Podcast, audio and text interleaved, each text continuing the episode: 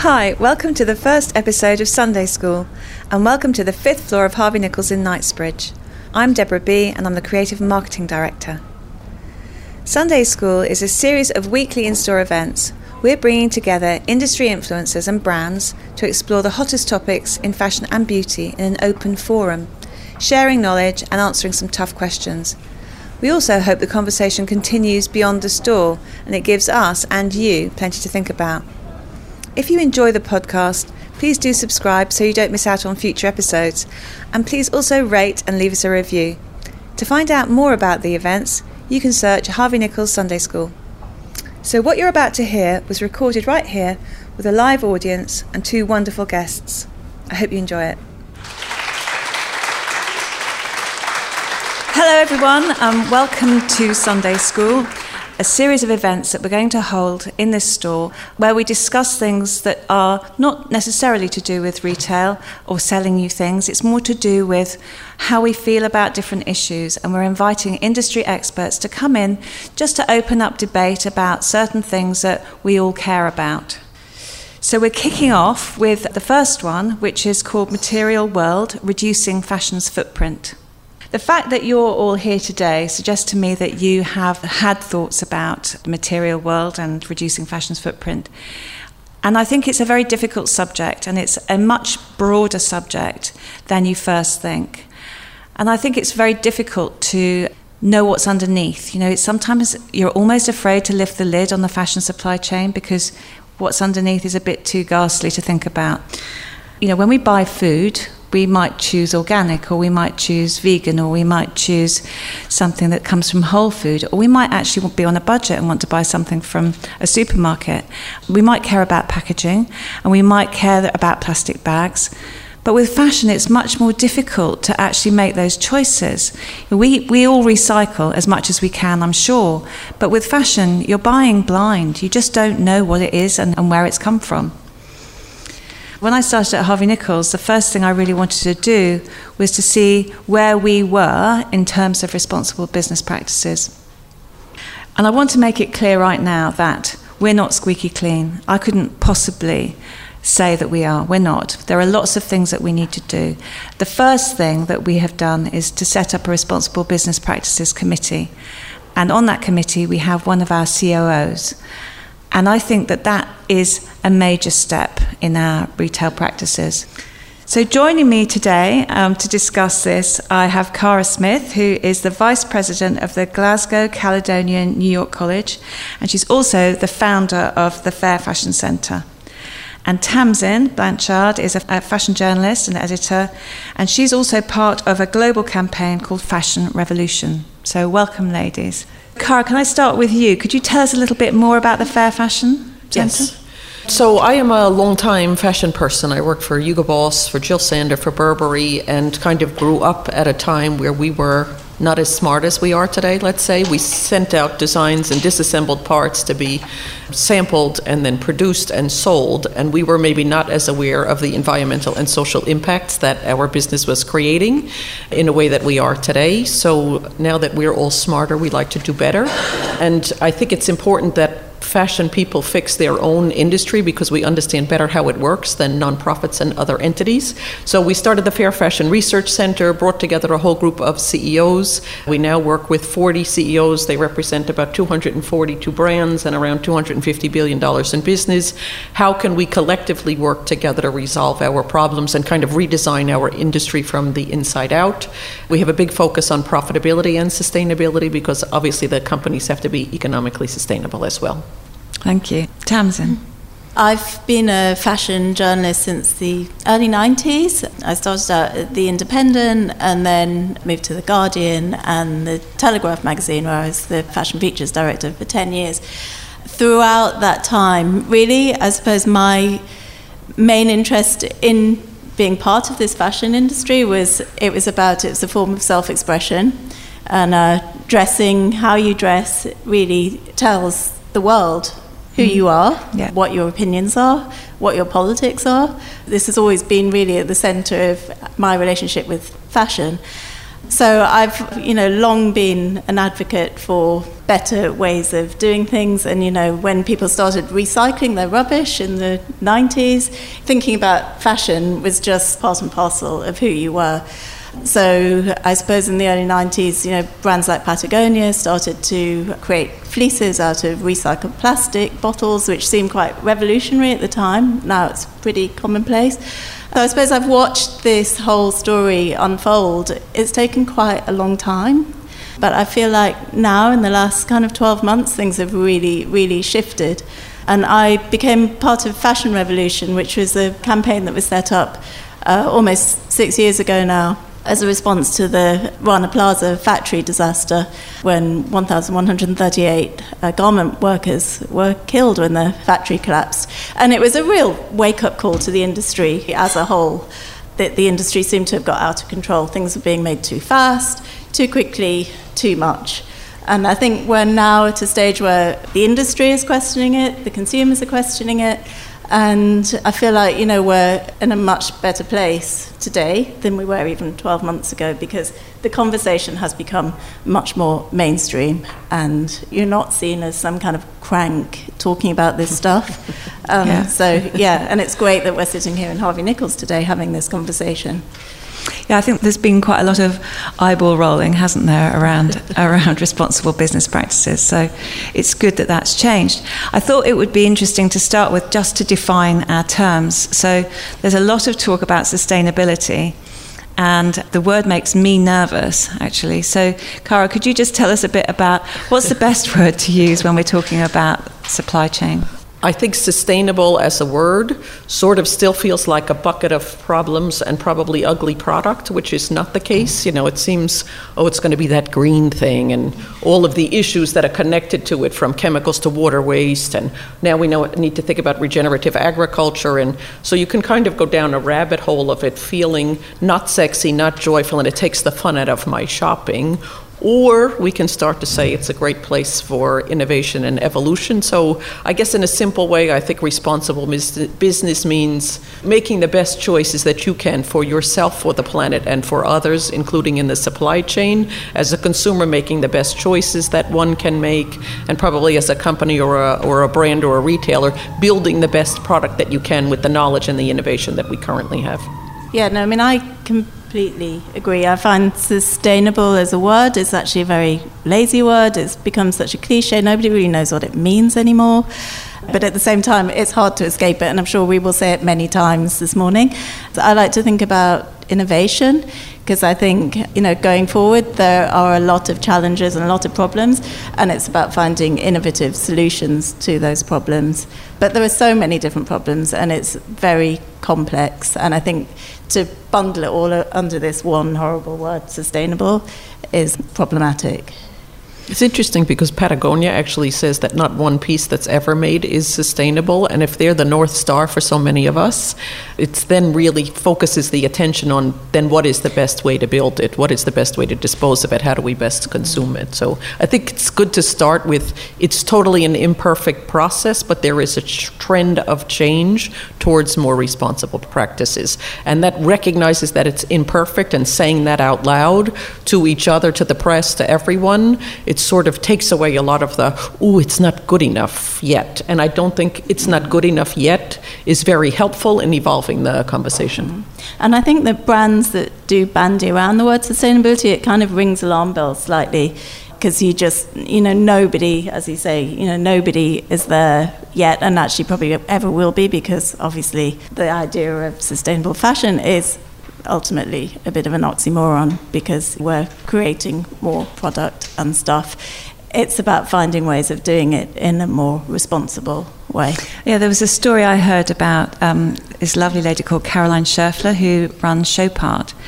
And she decided a while back that she wanted to use responsibly sourced gold, which is actually quite hard to get hold of. So they managed to find some responsibly sourced gold, and then they did a collection that um, was quite small, but it was all about this amazing gold that was mined fairly.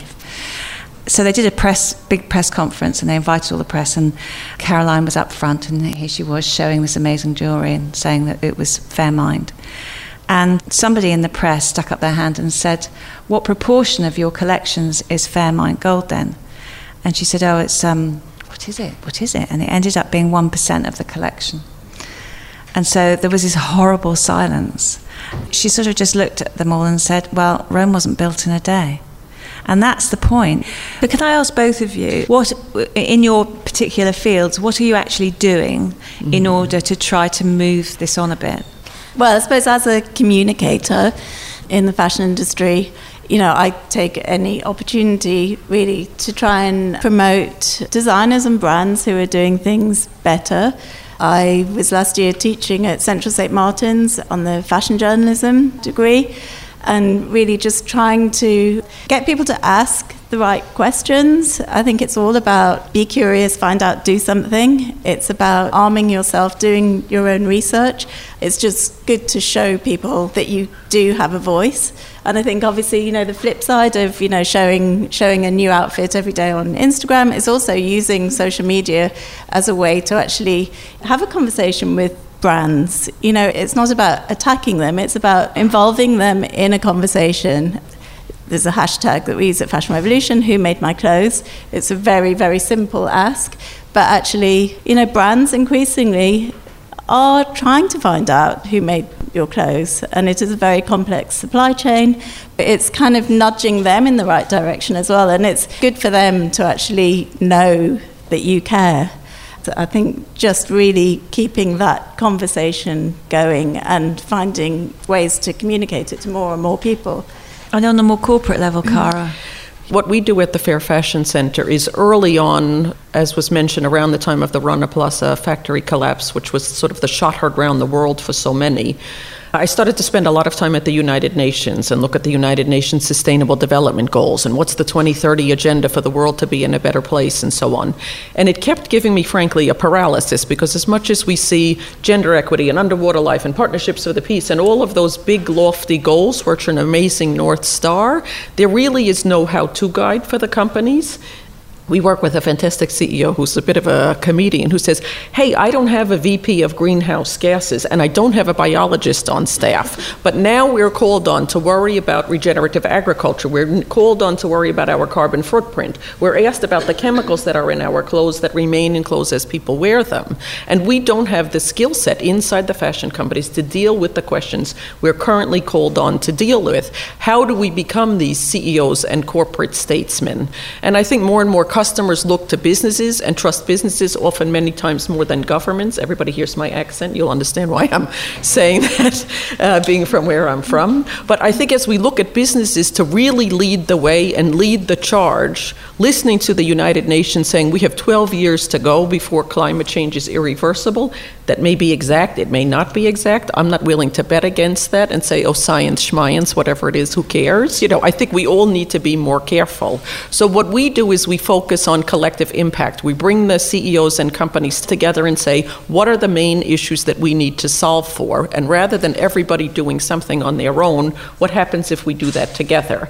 Can we kind of what we call chase the waste? How much chemicals are we putting in? How much water are we putting in? How much of the packaging are we putting in? How much energy does that take? And if you start to look carefully at all of those things, and companies and brands and retailers agree, you can actually become more profitable and more sustainable and take away a lot of the waste. And the more money you save, the more you can then dedicate towards social programs, the livelihood side. If we want to pay more, the money kind of has to come from somewhere because there's an inherent conflict between great nonprofit information which can teach us to do better and for profit companies that are maybe publicly traded on Wall Street and on the exchanges and those folks are obliged to uphold shareholder value. So there's a ethical, moral, and sort of a conflict there on how do we do better but not spend more money? How do we do better and maintain margins? How do we do better in this world of the Amazon effect that is driving change across all of the businesses?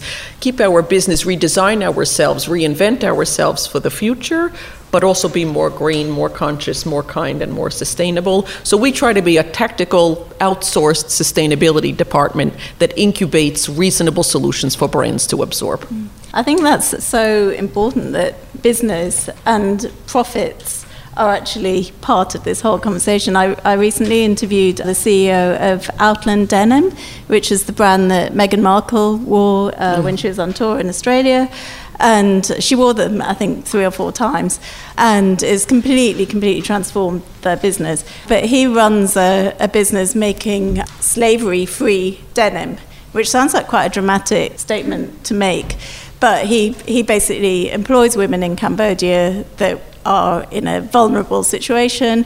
He gives them really valuable skills. Each woman makes an entire pair of jeans, and so that it's not just you know being on some kind of supply chain.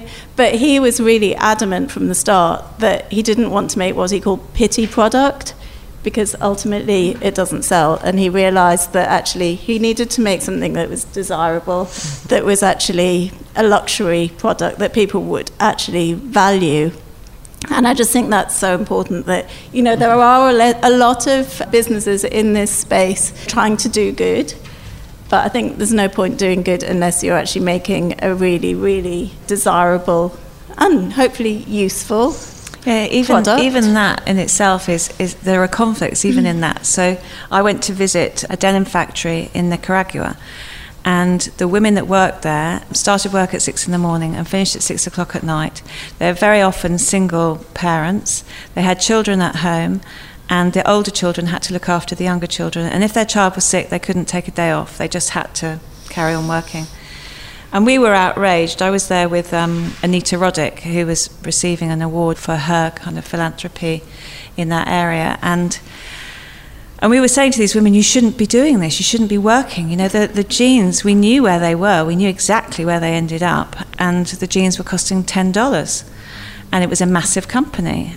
And frankly, we were very small. I wrote it, I wrote it at the time for The Guardian.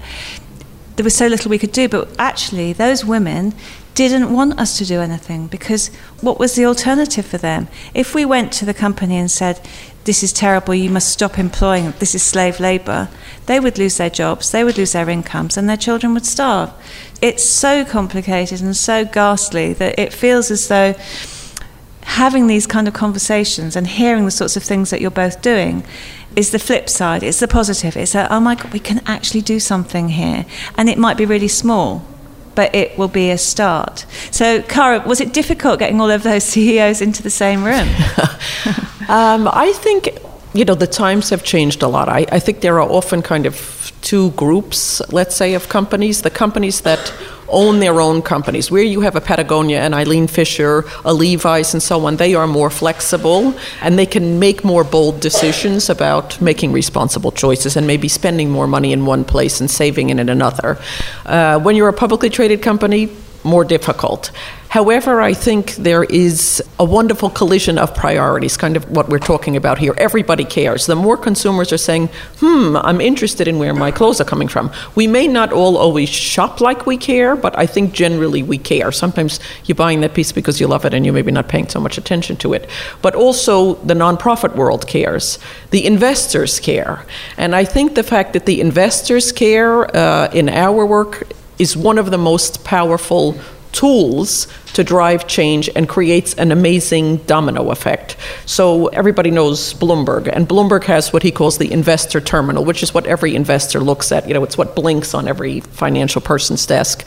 And they have what they call ESG screens, environmental, social, and governance screens. And those environmental, social, and governance screens show everything about a company that a company is reporting, even what they are not reporting, what data is being scraped. It picks up tweets and everything, and it shows green, a company is doing better than last year, red, a company is doing worse than last year, and also has non disclosed if a company is not talking about it or maybe just not talking about it in a language that the machine picks up.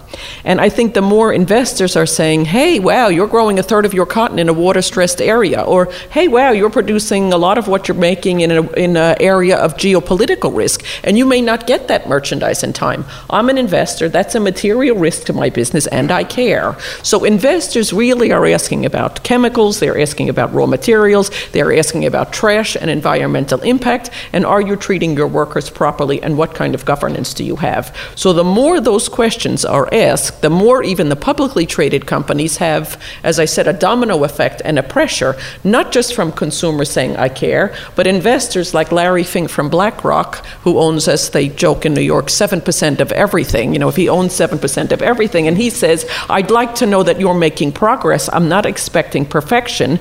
Demonstrate the progress in data.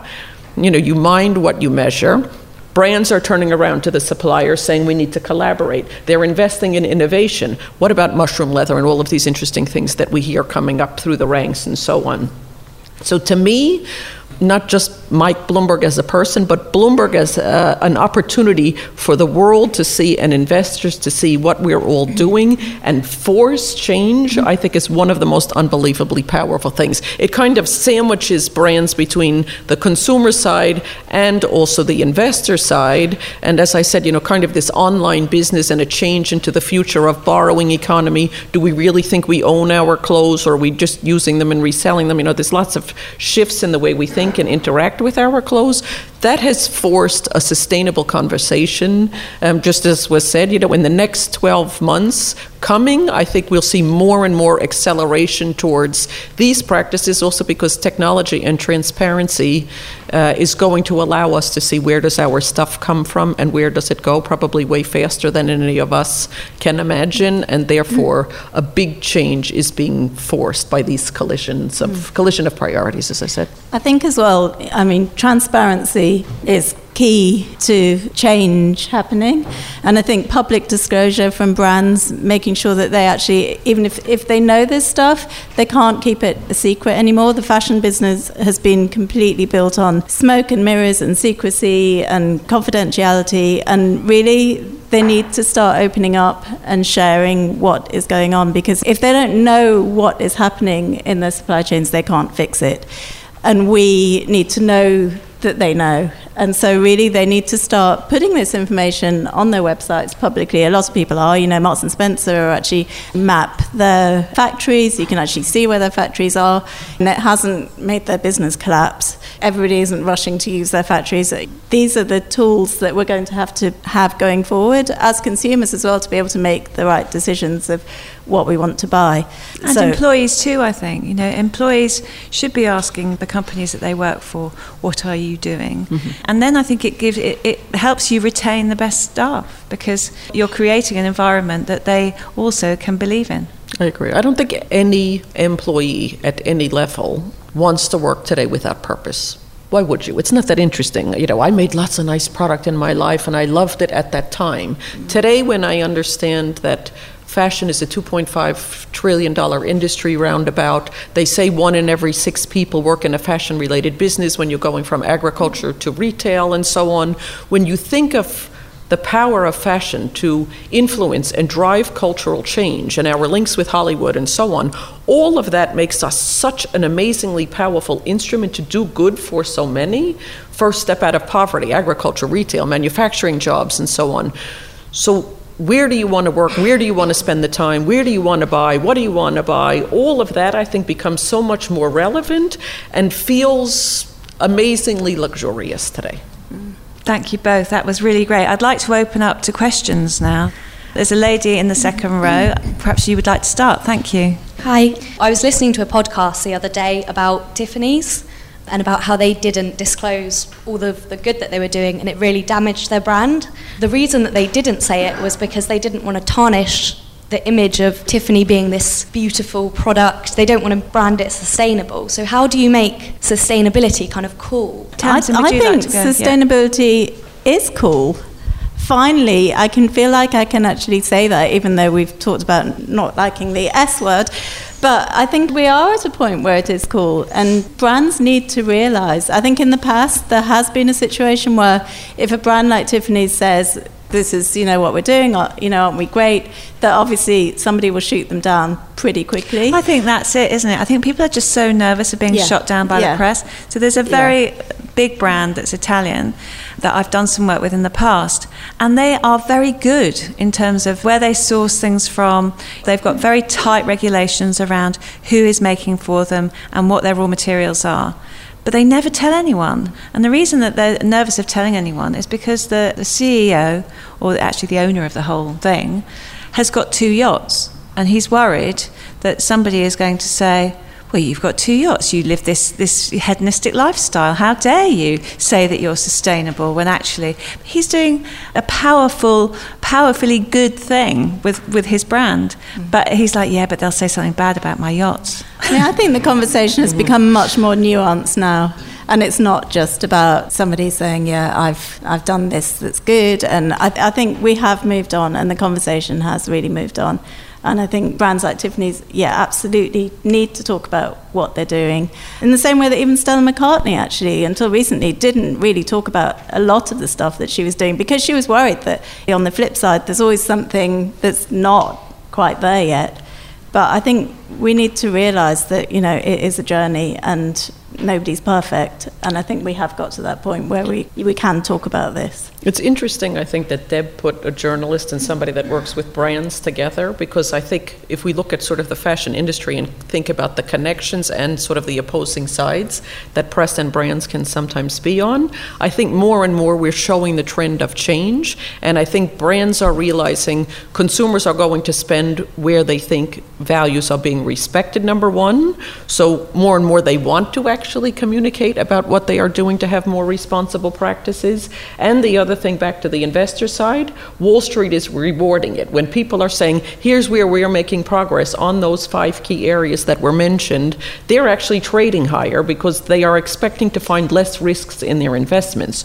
So I think even, you know, whether it be a company like Tiffany and so on, less afraid of the press, knowing consumers want to hear it and knowing Wall Street will reward it, we're going to start to see much more dialogue about how brands are aligning around their values and living them seriously. Mm-hmm. If those values are not real, I think that they will not resonate. So that's a, a terrific part of the change that's yeah, coming. Yeah, I think that's absolutely true. It has to be authentic and real because you can see through it, you know, a mile off if it's just greenwash. And the last thing, I would just want to add one more thing. I think on the product, you know, when we started five years ago was a friend at Patagonia that said you have to rebrand sustainability and make it sexy. I think this idea of oh it's that organic T-shirt or some soft bag or you know like a scarf like I'm going to buy once because I feel I'm doing good isn't where the business is anymore. Now it's every single person is trying to build better, more thoughtful product because they need to. So sustainable fashion is actually should be and will be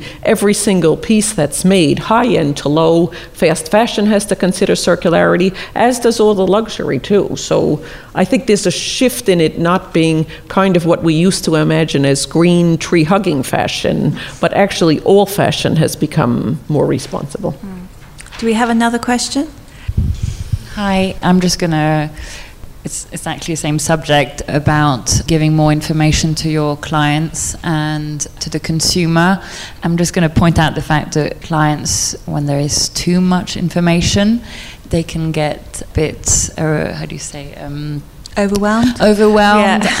and maybe won't focus on the actual product itself and more on the information and when i think about myself when I buy a piece of clothing. I actually want to buy the product and not all that information. And when you see recently what happened to Bruno Pieters and Honest By, and the fact that well, he had launched a first company uh, which was completely transparent and completely honest and giving all the information on the whole supply chain of every product, why did it collapse? Uh, is it because the information was more powerful than the actual product? And that today consumers will not change. They will buy a product because it's desirable and it's fashion. And not, they're not going to buy the actual information of it. Obviously, I'm aware of when I buy a product of everything that's behind it, but I still buy the product because it's a product that's desirable and it's fashionable. And consumers will be afraid and maybe, you know, disgusted by all this information. Yeah, I think you you really want to be able to trust the brand, don't you? Yeah. So within different industries, like the food industry, there's the you know traffic lights, or there's the kite marks, or there's all those sorts of things. So I think we need to come up with with ways. I, I heard the other day about a brand who are talking about embedding information in fabric so that Do you know about this, Cara? Mm-hmm. Yeah. Do you tell it? Because I'm sure you'll tell it better than I no, do. I, I, don't know if it's the same story, but uh, there's a lot of discussion that there will be tiny little chips the size of a sand that travels from end to end in the garment. So if you want to know, you'll be able to kind of put your telephone and the sand chip, let's call it, together, and you can have as much information as you want. And you may not put your phone to your garment because maybe you do not want the information. I don't know if that's the same thing that Deb is referring to. But I think there will be great traceability. I don't think that it should overwhelm the fun of shopping. You know, you buy what you buy because it's beautiful, and that's the business I think we've all always been in. When we started the Fair Fashion Center, it was interesting because a lot of people said to me, You should do a consumer campaign. Try to speak to the public about this. And I said, Oh my gosh, if I have to talk to 8 billion people around the world, it seems a lot easier to talk to 40 CEOs and their representatives in the companies. Let's make better products so the consumers are just buying better product because it's our responsibility to build it in a more thoughtful manner. And I think that's what's happening. It's easier for us as an industry to tackle it and then consumers to say, where am I hearing dialogue that resonates with me, that resonates with my values? And, you know, there's 90 problems in sustainable fashion these are the ones, if these people are really taking care of women and that's what resonates with me, fantastic, I'm shopping there. If these people are talking about ethics and longer life and that's what resonates, you know, pick your issues and pick your spots and align with people that you trust that are uh, bringing yeah, honest dialogue. Can I just say, uh, the one thing that we haven't talked about actually is the role of governments in all of this and policy, and that, you know, obviously consumers have a role to play, brands do, but actually, ultimately, governments need to be stepping in and actually laying down some regulation and laws. And I know at the moment there's the Environmental Audit Committee that's uh, been reporting to the uh, House of Parliament. Uh, with Mary Creagh MP leading the charge really rather brilliantly. And the results of that are going to be coming back, I think, in February, right at the same time as Brexit all coming to a head. So ho- hopefully it will still, you know, we'll be we'll be able to hear what they're reporting back from that. But you know, the question was, is the fashion industry sustainable? So it's amazing that governments are actually starting to Listen. realise yeah. that yeah, they have to regulate this industry. Great. That's the end of the first part of our Sunday School and the first episode of our podcast. In episode two, we're going to be talking much more about the habits that you can adopt, even if they're small, but what are the small changes that we can all make in order to make a bigger difference. Thank you so much, Cara Smyth and Tamsin Blanchard, and we look forward to seeing you in episode two of Sunday School from Harvey Nichols. Thank, Thank you for you. having us. Thank, Thank you. you.